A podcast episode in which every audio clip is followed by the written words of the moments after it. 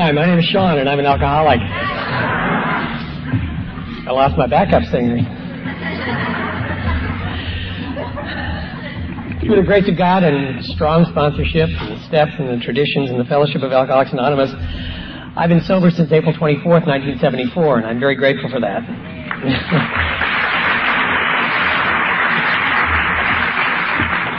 You should be grateful, too, because I, I'm a dangerous drunk. I uh, I tended to get people into trouble. I mean, I never drank alone. I drank with gangs. And um, so I, I, I was the one that was always saying, let's go party, and for some reason you always did. And uh, and they didn't seem to get arrested and stuff. And, uh, you know, I, I was just a bad dude to be around. If I'd have known I was going to be sober this long, I would really have tried to be a better example, but... Um, I really wasn't planning on being here this long. You know, I just kind of wanted to get my act together and get on with my life, and uh, and here I am. And I, I've got a dear friend of mine who some of you may know named Clara Selden, and Clara and I got sober together, and every every year we call each other, and uh, and we say, Clara, this is the year we got to be, you know, we got to we got to be examples of this thing this year. And uh, so far we're uh, we're working on that. I um.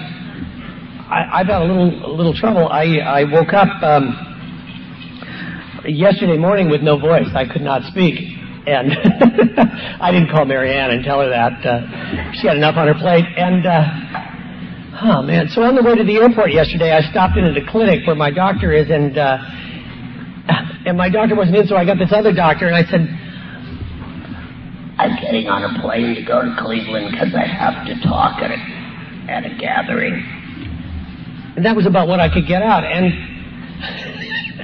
so, I mean, you know, it was fairly obvious I was in trouble. We're talking, well, this jerk wanted to know, why why are you going to Cincinnati? I mean, well, I'm going to talk at this banquet. Oh, yeah, what for? What's it about? I mean, he chatted me up. I mean, I'm, I'm explaining Alcoholics Anonymous and the tradition. And I, I can't talk. I mean, you know. So finally he said, it's either viral or it's, or, uh, um, it's an infection. So we're going to give you something for both. So I got throat lozenges and penicillin. So I'm, uh, I can talk today, which I'm I'm delighted about. So this this I don't know how long this voice is going to last. So this may be a a short lead, as they say. I was um, I was born into a typical alcoholic home. My father was a drunk and my mother was a saint, and um, and they did that dance. So I knew about alcoholism. I come from a large Irish Catholic family, and you know, if it weren't for Irish Catholic drunks, A A would be meeting in a phone booth in Akron. You know, we're God invented alcoholism to keep the Irish from ruling the world, and it worked. And uh, so, I mean, I, you know, everybody I knew was falling down drunk, or you know, I. It's really funny. You, if, if you come from an Irish family and you start asking people about uncles, everybody's got an uncle who lost an arm on a railroad track. I mean, I got two of them. As a kid, I couldn't understand, you know. And I was, as a child, it was explained to me that Uncle Joe fell asleep on a railroad track. Fell asleep! You know. Two of them with no arms. But they had a great party. So at any rate, what I got to, I, I got to see the dynamics of alcoholism, and when it came to be fourteen years old, and, you know, when, when it's time to change, uh, it looked like it was really, uh, really, puberty looked like a, it didn't look really fun, so I skipped it. Basically, um, I had noticed that if you drink drink a few things, you can make instant changes, and so I started doing that. So I started drinking to get drunk when I was fourteen years old. When I was seventeen years old, my, my mother gave me some diet pills. Uh, God bless that woman. And um, I have to stop right here and explain to you that I am an impure alcoholic. Um, I, I, I don't want to, uh, to, to mislead you. I... Uh, I, I um, I ingested a lot of outside issues as well as drinking. I, you know, I, I don't, I don't really drink alcohol, but I used a lot of drugs to either enhance or diminish the effects of alcohol. But alcohol was always my first and last love. I mean, the reason I'm standing here tonight is that I love to drink. I mean, let's get that out of the way. I mean, I, you know, I just loved it. I not only love the effect, I love the festivals. You know, I love the, I love the ice cubes and the toothpicks with the garbage on them, and I, I love, I love stupid drinks and coconut shells with umbrellas. And I mean, I, I love those intense intellectual conversations we got into at, you know, where we reappointed the Supreme Court. You know, I love the, you know. I, I, I love those meaningful relationships that sometimes lasted all night. You know, I just, I just... I just loved everything about it. I mean, when I wasn't drinking, I felt like there were parts of me missing, you know? But, man, the wonderful thing, you know, the, the problem that we've got nowadays is that the medical profession, the medical profession has discovered we're big business, and the, the problem is, is that they they treat us like we're normal people who drank too much. And what they don't understand is that I drank too much to be a normal person. You know, when I was drinking, I felt good. When I was not drinking, I was shy, I was irritable, I, I I didn't fit anywhere. But when I was drinking, oh, man, oh, well, you know, you know, oh, you know, I was ice skating when I was drinking, you know, I just, and and, and, and the problem with drinking for me, I've heard people from this podium say that, that uh, by the way, this, I, I, I'm honored to be the fifty-eighth speaker. I, you've had fifty-seven fabulous speakers and me, and uh, I, I uh, the... Uh, The thing about it is, is people say that, that drinking stopped working for them, so they came to Alcoholics Anonymous. Well, if, if, if drinking had ever stopped working for me, I'd have stopped drinking. It never stopped working for me. I mean, there was always a moment, and I don't know whether it was after the, the fourth scotch and the second joint, or whether it was, you know, the, the third diet pill with the, with the fourth tequila. I don't know what the combination was, but there was always a moment from the time I was fourteen years old to the night before I got to Alcoholics Anonymous when everything came together. When everything worked, you know? When I was sexy but sensitive, you know? Tough but a nice guy. A great dancer but fast with my fists, you know? A con but kind of gently naive, you know? I was just fabulous. I mean, I just... I could talk to you, I could dance with you, I could do God knows what with you, you know, it just, it was absolutely wonderful, and it happened every time I drank, every time I had that moment, you know, and then it would just start to slip a little, you know, so I'd have another one, just to kind of prop up the feeling, and then, you know, like in Star Trek, when they hit warp speed and it goes whoosh, you know, that would happen to me, you know. It'd be an hour and a half later, and I'd be standing there, and there'd be fifteen people standing around me going, ah! You know? And I knew I'd done it again, you know? Something had happened. I'd done something unspeakable to the family pet in the powder room. You know, something had happened. I mean, just something had gone terribly wrong again, you know?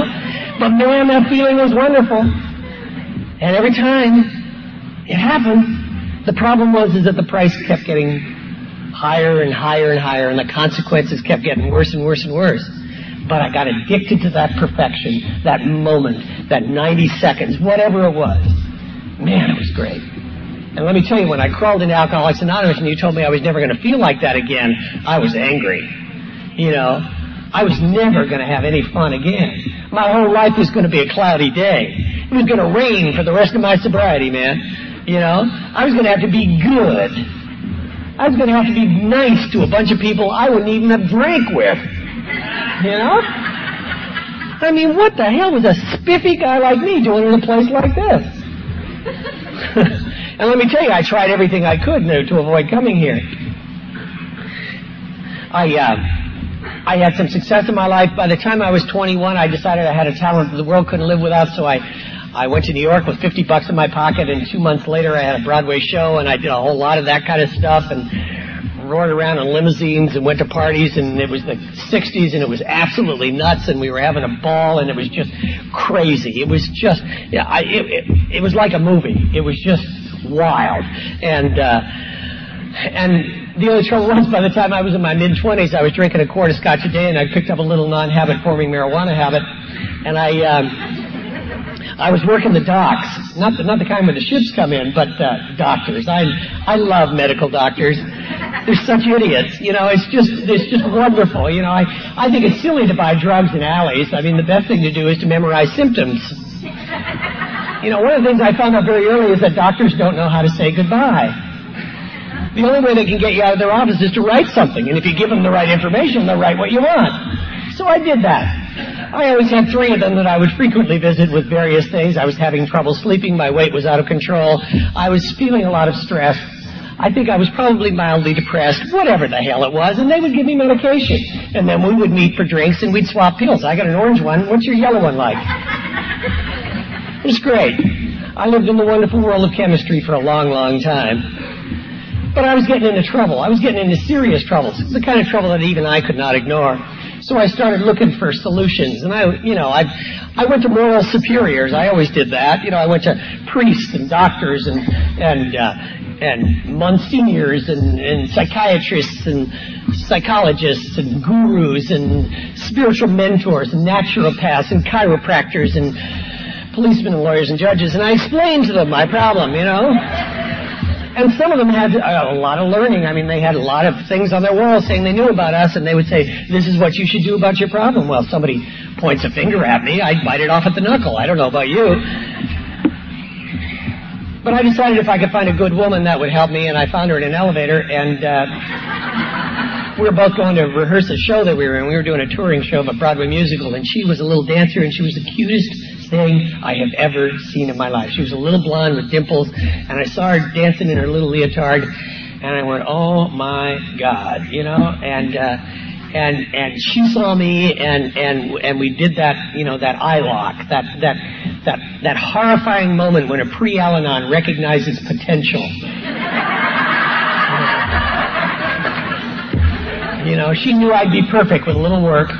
And uh, and so we started our dance of death, you know, and uh, and I married my solution, but I didn't tell her, and that's not fair to do that, you know. It's really not fair to, to marry your savior without letting them know that that's what their job description is. And uh, and so she set about to kind of straighten me out. Well, I was unstraightable. I mean, you know, uh, you know, it, it, it didn't work, but we sure tried. And uh, we did a.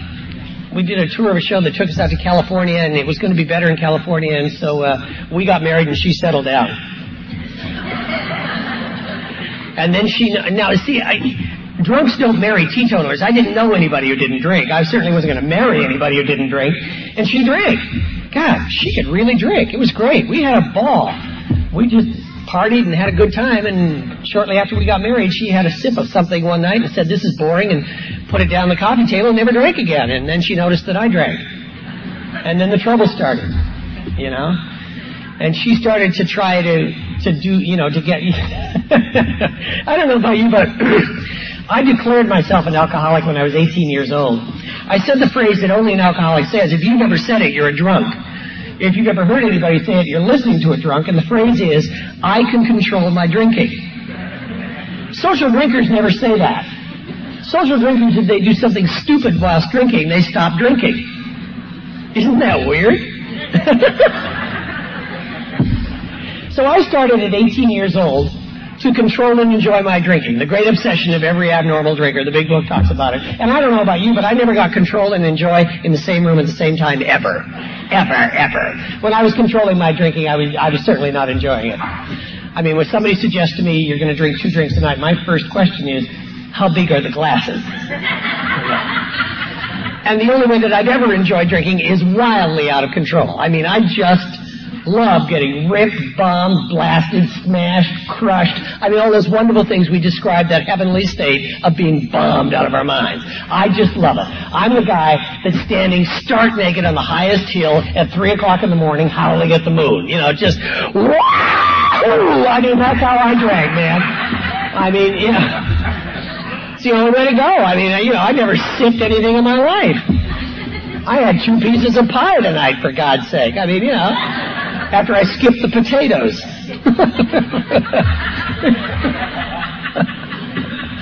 I mean, all I've ever wanted is just one more. Drink, girl, break.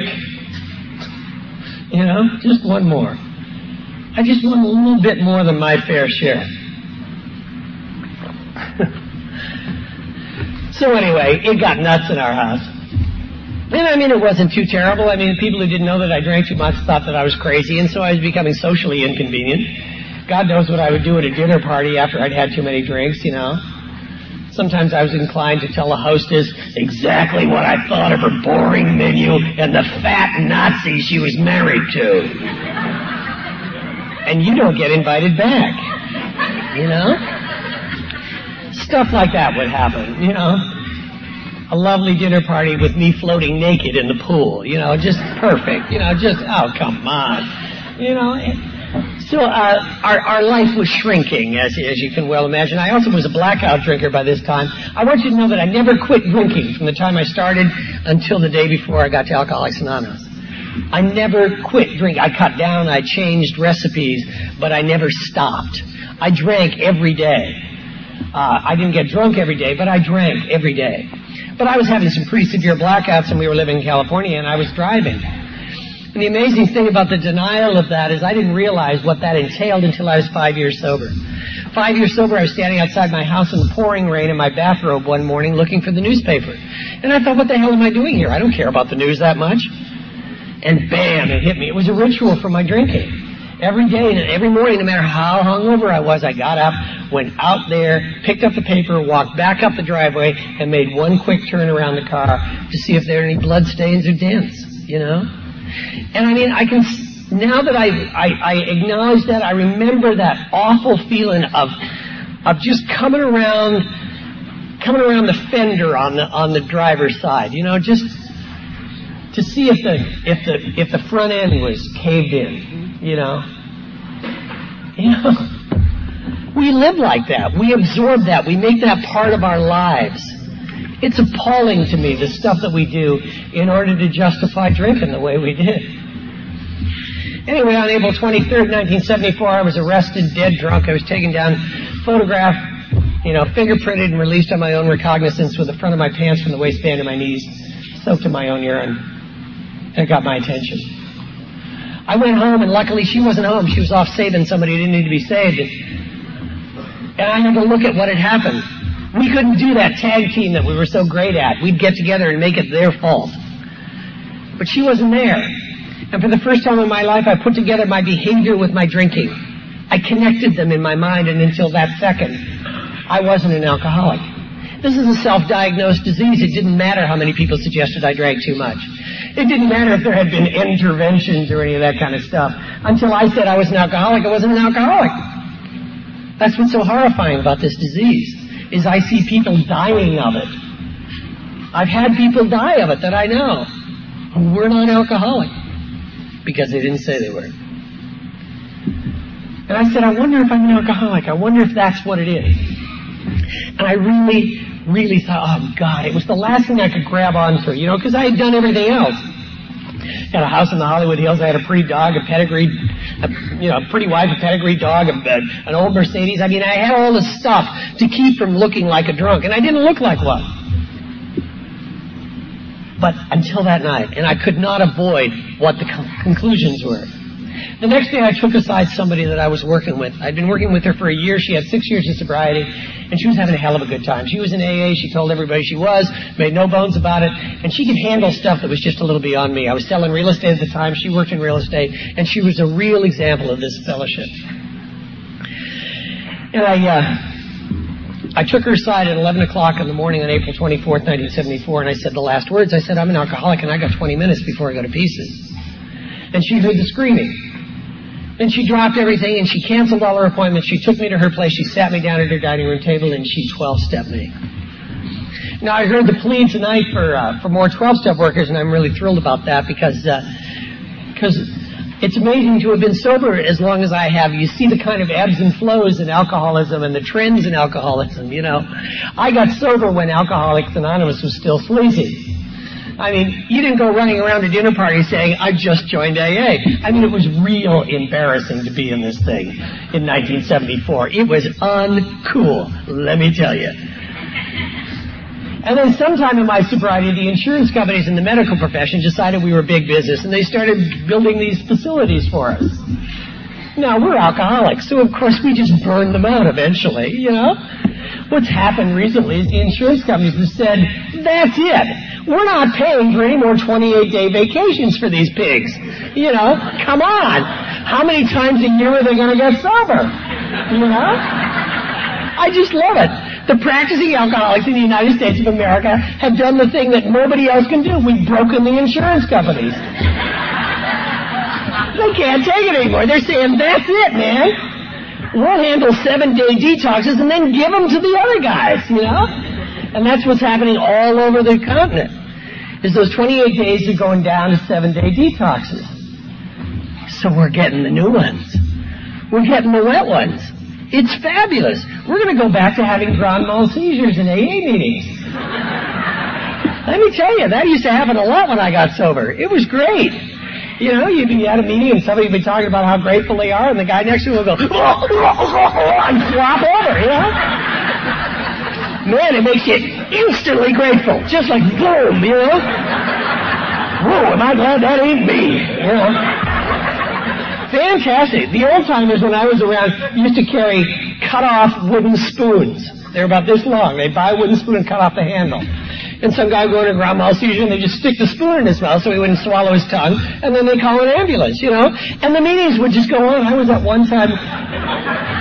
Chuck Chamberlain was talking at a meeting, and I mean, everybody was in rapt attention to the old dude, and some guy went into a seizure, and he didn't stop talking. I mean, not, you know, they just took care of it, took the guy out, and the meeting went on. It was just something that happened. I was one of the group that they gave half a cup of coffee to, because I, uh, I was just a little jumpy when I got sober. It was just a little quick, you know. See, I had received some real bad news the first day that I was sober when, when Suzanne Twelst sent me. I explained to her that I understood that it was the, uh, the that it was the drinking that was the problem, but that uh, what I felt I should do was kind of touch down into A A on a little cloud of Valium, you know, just kind of, because I felt that probably the withdrawal would kill me, and I kind of tapering off the prescription drugs I felt would be a good way to do it. And she said, "Honey, let me tell you how what we describe sobriety as." And I said, "Oh, okay." And she said, "Here in Southern California, sobriety is clean and sober." This was twenty-five years ago. I said, "What exactly does that mean?" And she said, "That don't, means we don't drink alcohol, and we don't take any self-administered mind-altering chemicals that affect us from the neck up." I was real disappointed at that news, let me tell you. She said that is what they had told her when she got sober, which was six years before. So that kind of news has been floating around this fellowship for at least thirty-one, thirty-two years. So I detoxed in these rooms. I didn't have insurance, so I had to, you know. I couldn't afford a, to drop out of my life for a while. I had to work. I went to work the, the, the next day after my first meeting. I didn't know you had an option. So I, I didn't go to the professionals. I came to the experts. And uh, you guys were still walking around with with uh, pockets full of hard candy. Uh, and um, that first afternoon, uh, Suzanne gave me uh, orange juice and Caro syrup. I'll never forget that.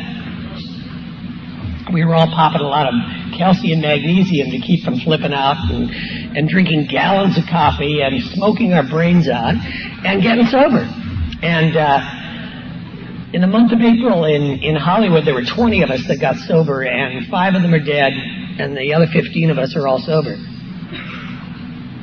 And we did it by getting into the center of Alcoholics Anonymous immediately. It's harder to fall out of than off of. We got into the middle as fast as we could, because we all recognized that we were in real trouble. I always went to a meeting in a sports jacket and a tie. I, why I will, I don't know, you know, but I was about seven days sober, and they asked me to read chapter five, and I got up and read it, and the chair said it was the first time she'd ever heard it read in one breath. My first meeting of Alcoholics Anonymous was exactly as I feared. It was in a church basement. It had gray walls, a low ceiling, it was filled with smoke, and all those people I never would have drank with were there, and that, I mean, it was just... It was like being dropped into a shark tank. I've never seen so many teeth coming at me in my life. It was just, it must have been a real slow night, because you were real glad to see me, and I thought, oh, my God. It was like being stoned to death with fridge magnets. There were, you know, people saying, easy does it, keep coming back. You know, all these little phrases. I didn't know what the hell you were talking about. And, uh...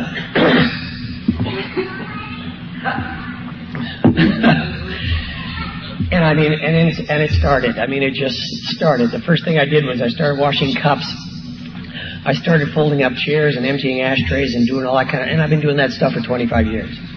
What I did was create sobriety traps for myself, because I'm the kind that comes here and, you, you know, I'm real noisy for the first six months, and then somebody says, "Has anybody seen Sean?" You know. So I, I have always, for the entire twenty-five years that I've been sober, had a commitment at a meeting. Because one of the things I figured out very early was that a good drunk usually took me about a week and a half. you know, to kind of roll into it and really go with it and recover from it. It took about a week and a half. But if I have to sell a goddamn literature next Wednesday, I don't have time, you know? So I've had these dumb stings, these sobriety traps, cleanup committees, making coffee, buying literature, being treasurer, doing all that stuff. So I got to be at least one place once a week, every week of my sobriety. And thank God for it, because there have been times in my sobriety when there was no reason not to drink. And if you stick around here long enough, you'll hit them too. You will hit them, you'll hit the moments when the fellowship is not there for you, when it's you and your God. And if you don't have, if you, if you haven't had this thing shoved down your throat, uh, and have been working it for a while, you know, you get blown away. I got my sponsors first night that I was sober, and I started working the steps. Now, the steps are, the steps seem mysterious to a lot of people, but they're not really. The first step was fairly easy for me to, uh, you know, fairly easy for me to take. I mean, I had I had to admit that once I had a drink, I could not predict my behavior. I could not predict how it would end up. I was always amazed at those guys who could stop off after after work and have a beer and go home. You know, I'd stop off and have a beer and go home in August. And you know, so, I mean, the first part, and my life was unmanageable. I mean, I came into Alcoholics Anonymous in a two hundred fifty dollars sports jacket, French gabardine slacks, Italian loafers, a designer tie, and fingerprint ink.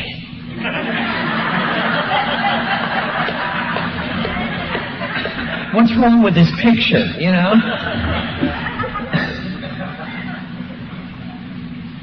So the first step was relatively easy to take. I mean, there aren't many social drinkers who know how to puke through their nose, you know?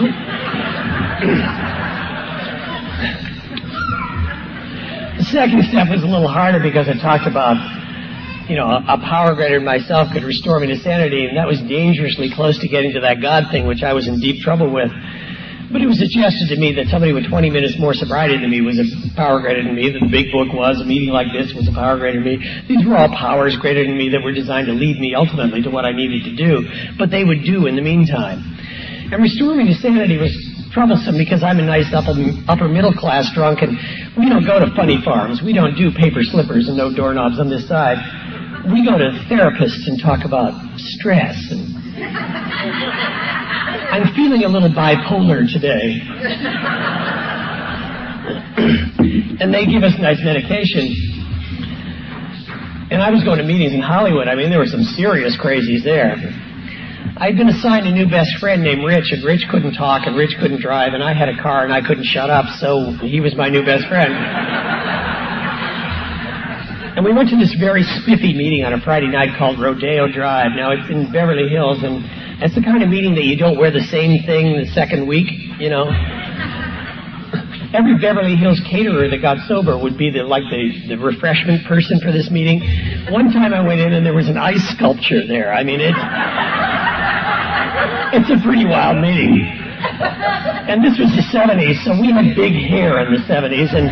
And Rich had kind of thinning hair, so it took him a while to look appropriate. And so I was waiting for him to do his hair, and he was kind of thinning in front, so what he had to do was he kind of tortured it all forward and then sprayed it and then bent it over and then patted it all down. So he had this kind of hair helmet you could see through. And uh, it took a while. And uh, while he was doing it, I looked through an old medical dictionary that he had, and I... Uh, I looked up a definition of insanity, and uh, out of it popped a phrase. It was a big, long definition, but there was one phrase that enabled me to take the second step, and it was a medical definition, quote, a seeming inability to learn from one's mistakes, close quote. I'll just lay that on you one more time in case you didn't get it.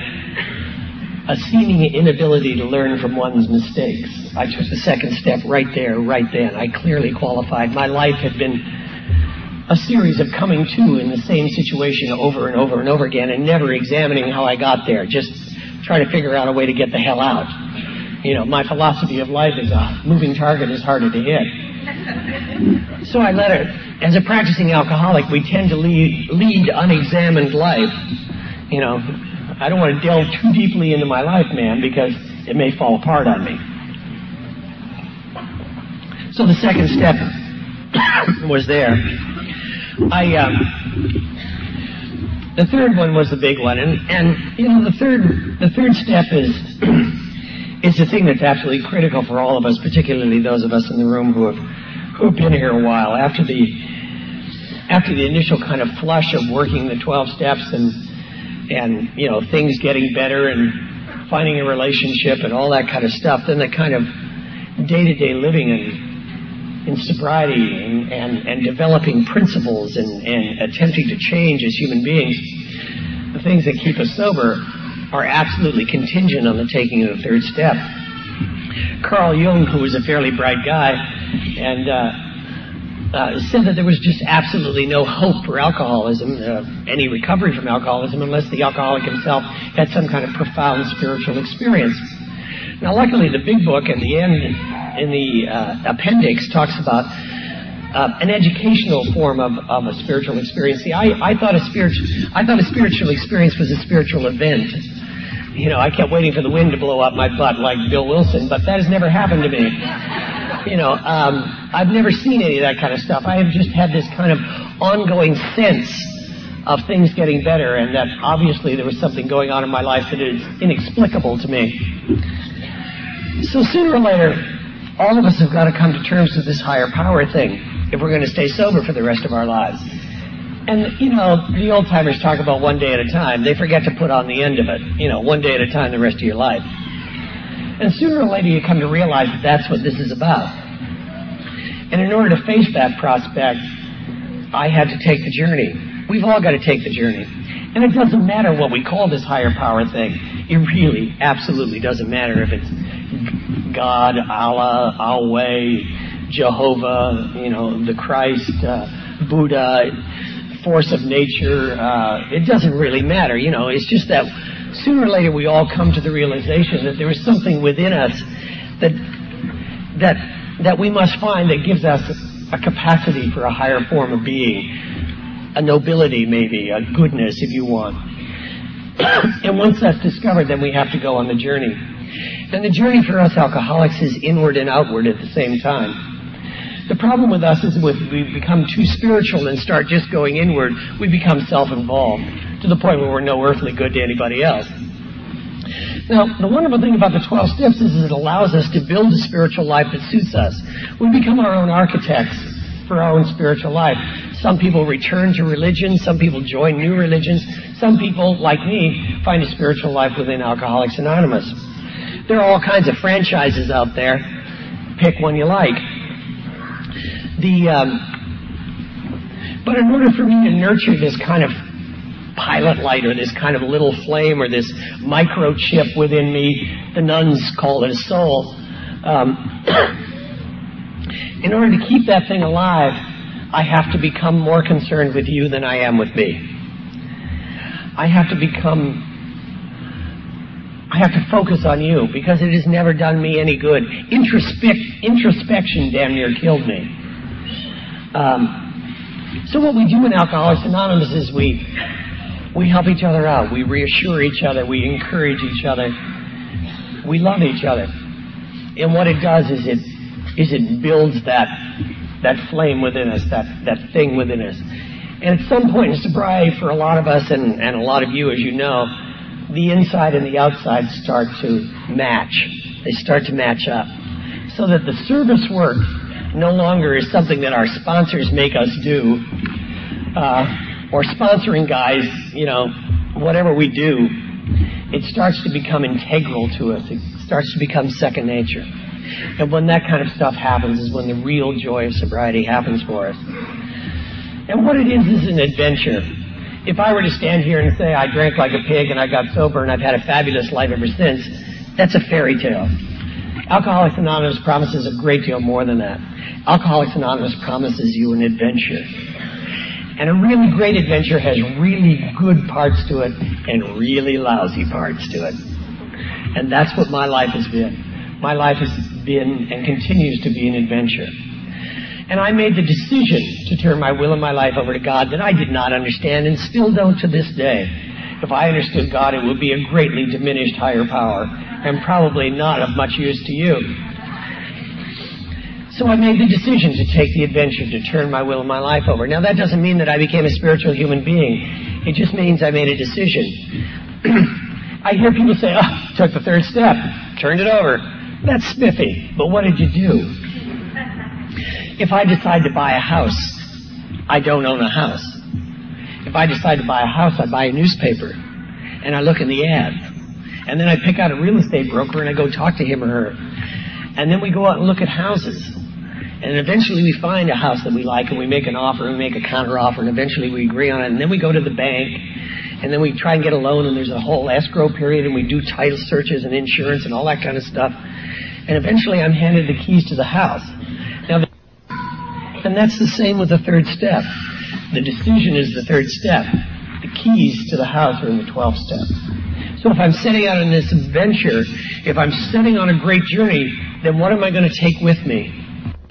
If I'm going to have to face this adventure, what have I got? What is the equipment that I've got? And that's what the fourth step is about.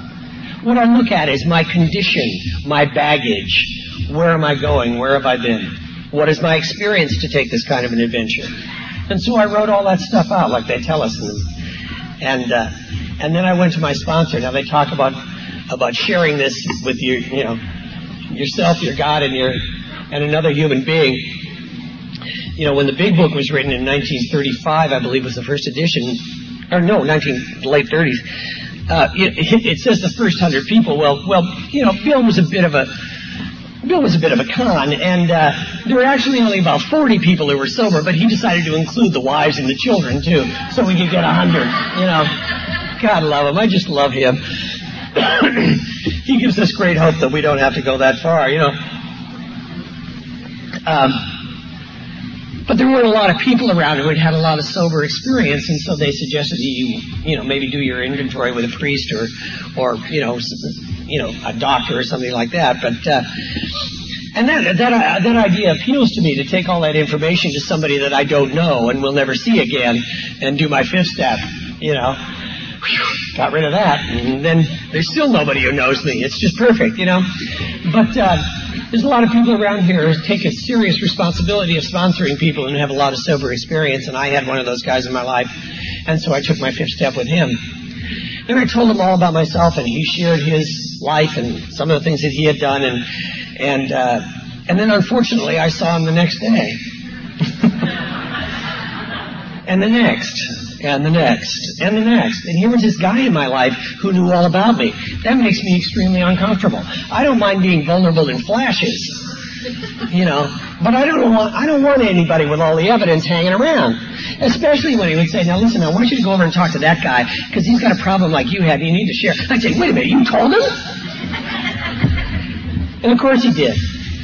And what happened was, because of that, first of all, the phone calls to my sponsor went from a half an hour to ten minutes because we didn't have to do all the background on each of the problems. He had the whole story. And uh, and we got to a whole lot of stuff. So the guide told me what I needed to lose and what I needed to retain. And that's what a sponsor is. Not a god or a guru, but a guide. And so we set out on the journey. And the journey... and the dance has started. Good night. Um, um, that happened at a... That... That happened at a conference I was at one guy. Some guy was up here spilling his guts, and the chairman handed him a little note that said, the dance is starting. Please uh, wrap it up. I love that the guy was talking about his wife dying of cancer or something. It was a particularly sensitive moment. It was wonderful. But anyway, um, so the sponsor says, okay, this is the baggage you got to pick up. This is the baggage you got to lose. And those are the, you know, the, the shortcomings and the and the... the sixth and seventh step, and so I've been working on those. Um, I continue to work on those. I'm absolutely amazed that I'm still... I, one, the sixth and seventh step are required steps for the first twenty-five years, as far as I know. So, I, I mean, I, that may be bad news to you, but uh, that's the way it goes. I mean, as soon as I get one taken care of, another one pops to the surface. It's unbelievable. And then I did the eighth step. I wrote down all the people that I needed to clear the path with. I needed to, you know, I needed to clean up the campsite before I could move on to the next one. And uh, so there was a lot of damage control that I needed to do. And there was a lot of people I needed to talk to and a lot of institutions. And I I paid off a lot of debts by putting five bucks in an envelope every month. And they took years. And there was a lot of damage to people around me. One of the most important questions I had to my, my sponsor was, how am I going to make amends to my wife and to my and to my close family? And he said, you're going to be sober for a very long time. That's how you're going to do it, because they are going to remain unimpressed with your progress. And indeed they have. I was very lucky. My wife went to Al-Anon the fr- a week after I got sober and has been an active member of Al-Anon ever since. She's in Wisconsin right now, sharing at a at a conference uh, talking about Al-Anon. And let me tell you, an Al-Anon is not merely someone who's married to an alcoholic or or the mother or the father or the daughter or the son of an alcoholic. An Al-Anon is someone who, who attends Al-Anon meetings, who works the twelve steps of Al-Anon, practices the principles and the traditions of Al-Anon, sponsors people in Al-Anon, and uh, is an active member of that group. And my life has been graced for... for a long, long time by just such a member, and I'm I'm really I love Al-Anon. I love Al-Anon so much that I don't go to Al-Anon meetings. I I think that Al-Anons need a safe place from a guy like me. I, uh, you know, I I've got a little boy lost act that you can take on the road. You know, I can just I can just get their little hearts aflutter. I kind of stumble into the room and go, oh my gosh, hi, you know, and they just go, oh, let me take care of you know. So uh, so I don't do that. Anyway, my wife is tired of my old nightclub act anyway, so she... Al-Anon's actually terrified me because they they know... I mean, they've seen me coming a mile away. At any rate, um, so the ninth step I've, I've done, and, and the wonderful thing about doing the ninth step was that the freedom and the promises they talk about on page eighty-four actually do come true. And then we got into the tenth step, which is looking at my progress on a daily basis, and I do that. And what I do on a daily basis is I say, okay, at the end of the day, what did I do today that I approve of, and what did I do today that I don't approve of? And the stuff that I don't approve of, I try to set right, and the stuff that I approve of, I let go of. We live our lives in twenty-four hour compartments. We give up our victories and our defeats at the end of each day. I don't know about you, but I tended to string out my victories until they were real thin, you know, and the defeats I tended to beat myself up for a long time over. And the eleventh step, of course, is trying to continually nurture this flame and this this connection to uh, mainly to you. Uh, uh, I, I I do meditate. I, I I pray on a daily basis. I have a kind of ongoing conversation with with my higher power just all through the day. I just kind of, you know, it looks like I'm talking to myself, but I'm not. And uh, And then I do a meditation at the beginning and the end of, of, of each day. What I do is I sit in a comfortable chair and get quiet, and I concentrate on a phrase, um, be still and know that I am God. And what I do is I, I break that phrase down into each word, because it's a real simple thing for me to do. I'm I'm I'm I'm, I'm so bright I'm stupid. You know you know what I mean? You know you know I'm I'm so intellectual that I don't have any common sense at all. And uh, so I. Uh, I break that down, and what I do is I, I, the first word is be. I just sit there, I be. I listen to the traffic outside, the gurgling in my stomach, the radio from somewhere out. You know, there's all that stuff that's going on, but I just be. And then I be still. I just stop moving. Just stop moving. Stop twitching, stop flicking around. Just stop moving. Just breathe in and breathe out. Be still. Be still and know, and what I do is I close my eyes and imagine my mind opening up. My whole persona just kind of opening up. Be still and know. Know that I'm part of everything, that I'm part of the, the earth and the sky and everything around me. Be still and know that I am. And that is that that voice that's always been within us. You know, that, what is it, conscience or or, or good sense or whatever. That, that, that voice that's always said, whoa, wait a minute. Or, yeah, this seems like a good idea. Be still and know that I am. Be still and know that I am, and acknowledge that that's going on within me. And then the voice identifies itself. Be still and know that I am God. And what it is is that my connection to you. I've never been able to find it in churches. I believe that we're we're we're made in the image and likeness of God. I don't think we all look like God. I mean, look at, you know, there's some pretty different looking people around here, you know. But I can see the family resemblance really keenly in Alcoholics Anonymous meetings. For me, it's very clear. I can see the family resemblances in, in Alcoholics Anonymous meetings. When a little old lady says to the fifteen-year-old punk chick who's got half her head shaved off and pierced everywhere, you know, and tattooed, come over and sit next to me, dear.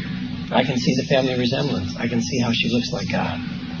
I can see it in the guy who gets on the bus and goes across town to Central Office to buy the literature and then brings it back on the bus. I can see the family resemblance. I can see it, the person who comes an hour early and puts the coffee out and makes sure that the chairs are set up. I can see the family resemblance. I can see it when we're being kind to each other, because I believe we resemble God when we love each other. When we're being loving, that's how we resemble it. And you see un- unbelievable kindnesses in Alcoholics Anonymous. And I love you for that. And then the twelfth step comes along. And the twelfth step is three parts to it. You know, the first one is having had a spiritual awakening as a result of these steps. That's the promise in the second step. That's the restoration to sanity. A spiritual awakening is a restoration to sanity. Now, I understand that there are people in Alcoholics Anonymous that require psychotropics in order to be sober. There are people who require medication. I just believe that there aren't as many as the medical profession would like us to think. I certainly manifested every psychological disorder known to man when I arrived in Alcoholics Anonymous. Most Most medical professionals who have ethics realize that you can't double diagnose an alcoholic in his first year of sobriety.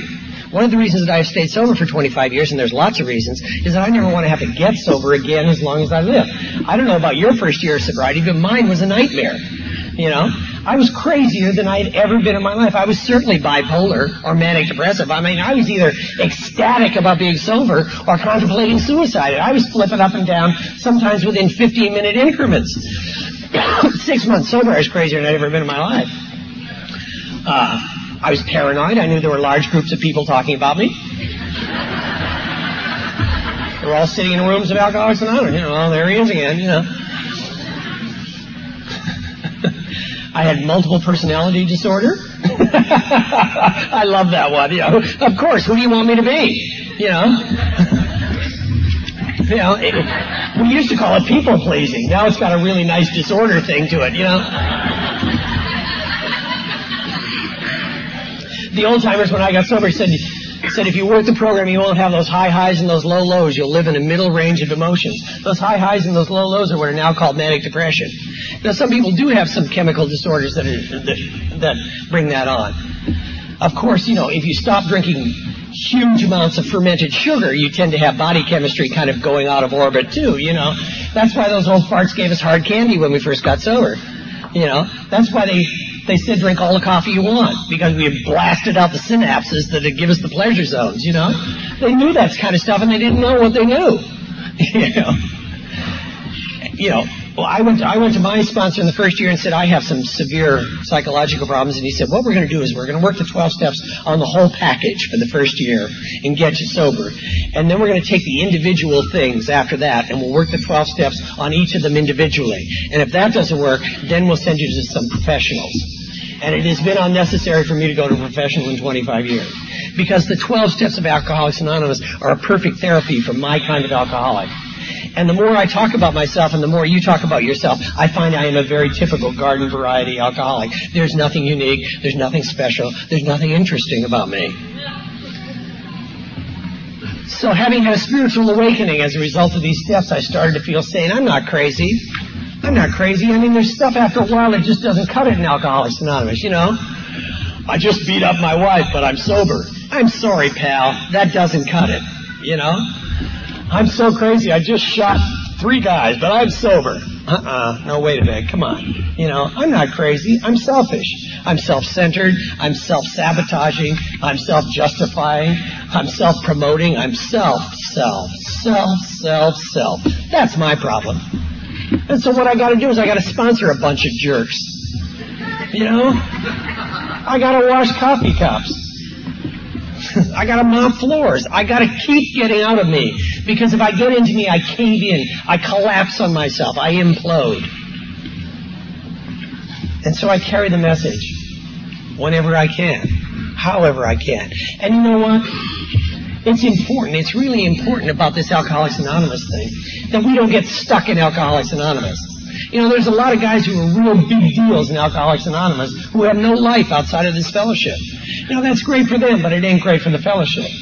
Because the most effective twelve-step work we can do is when somebody has no idea that we're alcoholics. I had it happen to me not long ago. I was sitting at a very nice dinner party. I live in West Vancouver, which is the most affluent community in Canada. Total accident. I mean, you know. But I'm sitting at this very spiffy dinner party, and some guy says, I wish I could quit drinking. And I said, oh, man, I know how you feel. And he said, well, you don't drink, do you? And I said, no, no. He said, well, you know, I, I really got a problem. I said, oh, yeah, I know. Well, he said, well, dude, you used to drink? I said, oh, yeah. Oh, yeah, oh, yeah, I used to drink. And he said, well, why not? I said, I had to quit, man. And he said, how did you do it? I said, well, I, I went to Alcoholics Anonymous. He said, why?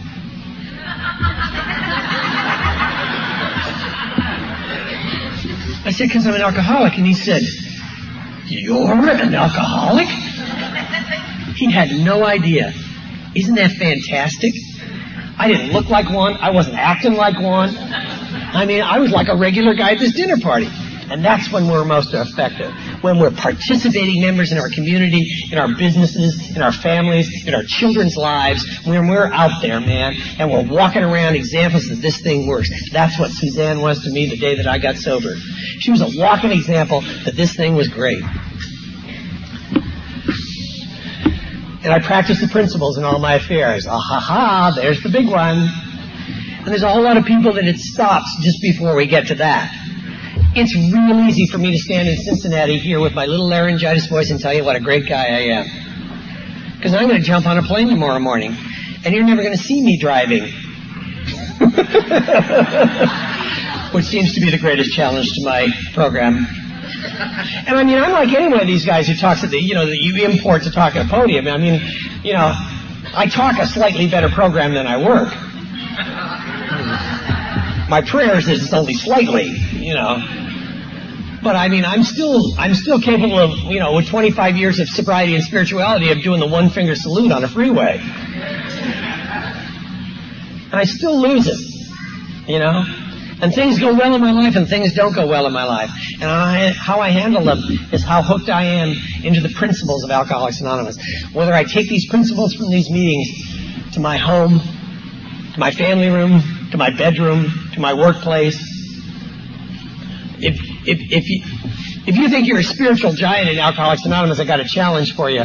I want you to go from point A to point B on a freeway and stay in the same lane. I don't know anybody who's done it.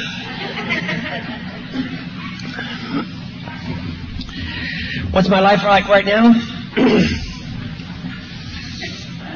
You know, it's funny, you know, we all have areas that are that are ongoing areas that are that just seem to be problematic for us, and mine seems to be in the work area. I have always I've I've always done a whole lot of things. I've been an actor, and I've been a in advertising and sold real estate, and, and I mean I just have somebody asked my daughter what I do for a living, and she says, this week. And uh I, you know, I've never had any ego about what I did for a living. I just, as long as the food got on the table and things have gone well. I've, I've been, I've been rich in Alcoholics Anonymous, and I've been poor in Alcoholics Anonymous. I, I prefer the problems of being rich to the problems of being poor, but they all got problems. You know, one of the things that I, I can tell you is that, is that lots of stuff don't fix you and it don't protect you. Um, but, uh, and right now I'm, I'm, I'm, I'm, I'm going through a whole transition stuff at work, and it's, and it's tight and it's tough. And I, I got a seventeen year old daughter who's graduated. She's a class of two thousand, and I mean, honest to God, graduation costs thousands now. You know, they got the pictures and the dresses and the trips and the bips and the bops and the limos, and oh my God, you know. And uh, and she wants to go to college, and I got to put her through college. And I've been through a, a we we uh, we downsized a couple of years ago, which means I went broke, and um, and uh, and it's been a struggle. And uh, so I'm doing I'm I'm I'm doing some, you know, writing and advertising and training, and, you know, doing all kinds of things. I, you know, one of the one of the things I have to do in in the good times and in the bad times, I got to stay in the now. And I've been sponsoring guys for a long, long time and trying to teach them about how to stay in the now. One of the things I love about Alcoholics Anonymous is one year birthday cakes. People say stuff on their first year birthday cake that just absolutely amazes me. I think that's I think that's specifically when God does the talking. Because, I mean, they can't possibly know what they're saying with a year of sobriety, you know. But I was down in L A, and I went to a meeting, and this little, she was like sixteen years old, got up. And, I mean, she was a little street kid from Hollywood. And taking her one-year cake, I mean, she was a miracle. And she said, what I try to do every day is stay where my hands are. I mean, I've been trying to teach guys how to do that for twenty-five years, and this little sixteen-year-old just told me how to do it. You just stay where your hands are. You know, if I don't go anywhere other than where my hands are, I'm not in trouble. So I've been doing that, you know. But but I, I'm I'm an actor. Now, I, I let me tell you what kind of actor I am. I'm I'm what's known as a day player. And what a day player is is is Vancouver is the third largest production center in North America. There's L A, New York, and Vancouver. There's a lot of television shows, a lot of movies, all that kind of stuff. So they use day players a lot. Guys like me, I, I play doctors gone bad a lot. Doctors who seem like nice guys but are actually, you know, stealing organs, you know, that kind of guy. I was I was Scully's cancer cancer doctor on X-Files. Uh, it, it was a one-day deal. I mean, I disappeared and they, they didn't know whether I was an alien or not. I mean, it was, you know, but see, if I don't stay where my hands are, I, I get into trouble. See, like I, I, I'll get a, I'll get a call, and and my agent will say, "Listen, I want you to go over and, and read for this. They want you to play um, a, a bank manager. It's it's four lines, and uh, be there at at uh, ten thirty." So I get up, you know, I'm getting ready, and you know it's nine o'clock, and I'm starting to think about, you know, I've been rehearsing my four lines, and you know, and, and all that kind of stuff, and I'm getting in the car, and I'm and I'm driving over there, you know, and I'm, and I'm you know, and I'm kind of psyching myself up for it, you know, and, you know, and I, and I know I'm going to go in there and, you know, I'm going to do the four lines and they're going to, oh, wow, this is great. I mean, my God, perfect bank manager. Let's, you know, hire him. So, so I get the part on the bank manager in the series, you know, and I do it. And, and, and when it's aired, one of the producers says, you know, there, there's something about that bank manager guy, you know, why don't, why don't we make that kind of a, a recurring part? You know, have him on every so often, you know, have the hero go back to the bank manager, try and get money, you know. It'd be nice. And that, and that happens for me, you know. And, and so I, you know, about every month or so, I, I do another day on the series, you know, and play the bank manager. And, and pretty soon, it's, you know, they start, you know, I guess it'd be seven, eight lines. And then and then there's this episode with the bank manager, you know, a whole episode where the guy gets involved with the bank manager. And and, and, it's, and it's so good that, that, that I get nominated for an Emmy, you know. Just...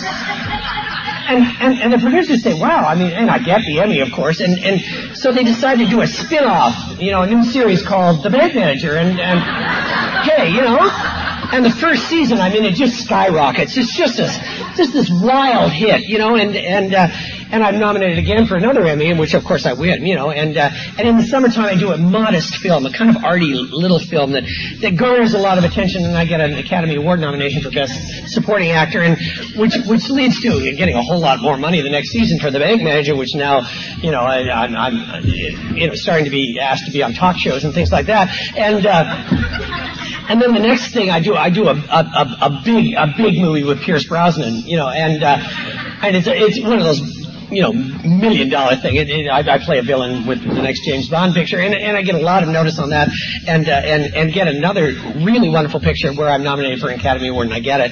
And well, I, of course, by this time I've had to move back to Los Angeles, and, and we buy a house up on Mulholland Drive, a really nice house, and, and I get to indulge in one of my favorite uh, things, which is antique cars. And so I, I buy a, you know, I buy a really beautiful old, uh, old Bugatti, and, uh, and, and, uh, and we take a vacation to the south of France, and there's this wonderful little village, and we stay in this hotel, and down the road is this little farmhouse, and we buy it, you know, and, and it's, it's just perfect. And so now I'm working in L A, and I'm doing movies, and, and you know, and, and, and hosting things, and things are going really, really well, and we expand the house, and I get a few more things. I get a Duesenberg and a couple of old Packards, and uh, and uh, uh, rolls or two, and and and and the, and the little town in the south of France is in trouble, and because I made so much money on the last big picture, we buy the village.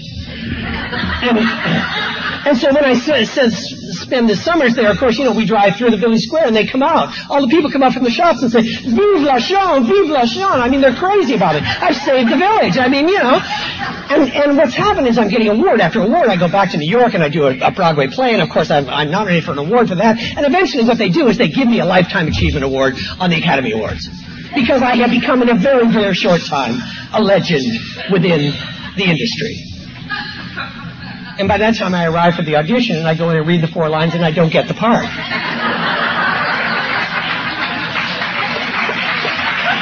Now, now, I haven't lost a four-line part on a playing the bank manager. I've lost the village in France. I've lost the house in Mulholland Drive. I've lost the complex. I've lost the war. I lost the goddamn legend, man. So it's real important for a guy like me to stay where my hands are, to stay right here and right now with you. And that's what I'm trying to do. And the good times and the bad times are part of life. But overall, I wouldn't have swapped anything. There were a couple of moments I would have liked to have changed, but overall, this life, if anything had been the tiniest bit different in my life, if I'd had made a different decision, if there had been a positive break instead of a negative one, I wouldn't be standing here tonight with you. And I'm really glad to be standing here tonight with you. I'm really honored to be part of this. I'm really honored to be part of, of something that, that is supporting your inner group as much as you are. That, uh, that to be with people who are actively involved in carrying the message and, and making sure that the new people are finding a safe place to live and to grow, and providing us with a safe place to continue to grow. So I, you, I came to you twenty-five years ago, and you've been my teachers ever since. You've been my teachers because you said the thing that nobody else had ever said to me. When I went to all the experts, they said, this is what you should do. When I came to you and told you who I was, you said, I know how you feel. And as soon as you said that, I knew I was safe. As soon as you say that, then I can listen and I can learn. And you didn't say, this is what you should do. You said, this is what I've done. Take what you can use. These are twelve suggested steps. You don't even have to take the steps. We have, but you don't have to take them if you don't want to. But this is what we've done. Take what you can use. And so I've done that. You've been my teachers. You've taught me everything. You've taught me how to be a worker. You've taught me how to be a husband. You've taught me how to be a father. You've taught me everything. Everything that I am that is good and positive and decent is what you've taught me. The little frightened, kind of shabby things about me are the things that I decided I didn't need to learn. And so I try to let you know who I am whenever I'm out asked to perform this kind of an honor, to tell you where I am and where I'm coming from and how I'm doing. So I stand before you, my teachers, to say this is who I am. So now you've heard it. If you're going to judge me, judge me gently. Although I know I have a long, long way to go. Through your love and, and your concern, I've come a very long way, and I'm very grateful. God bless you.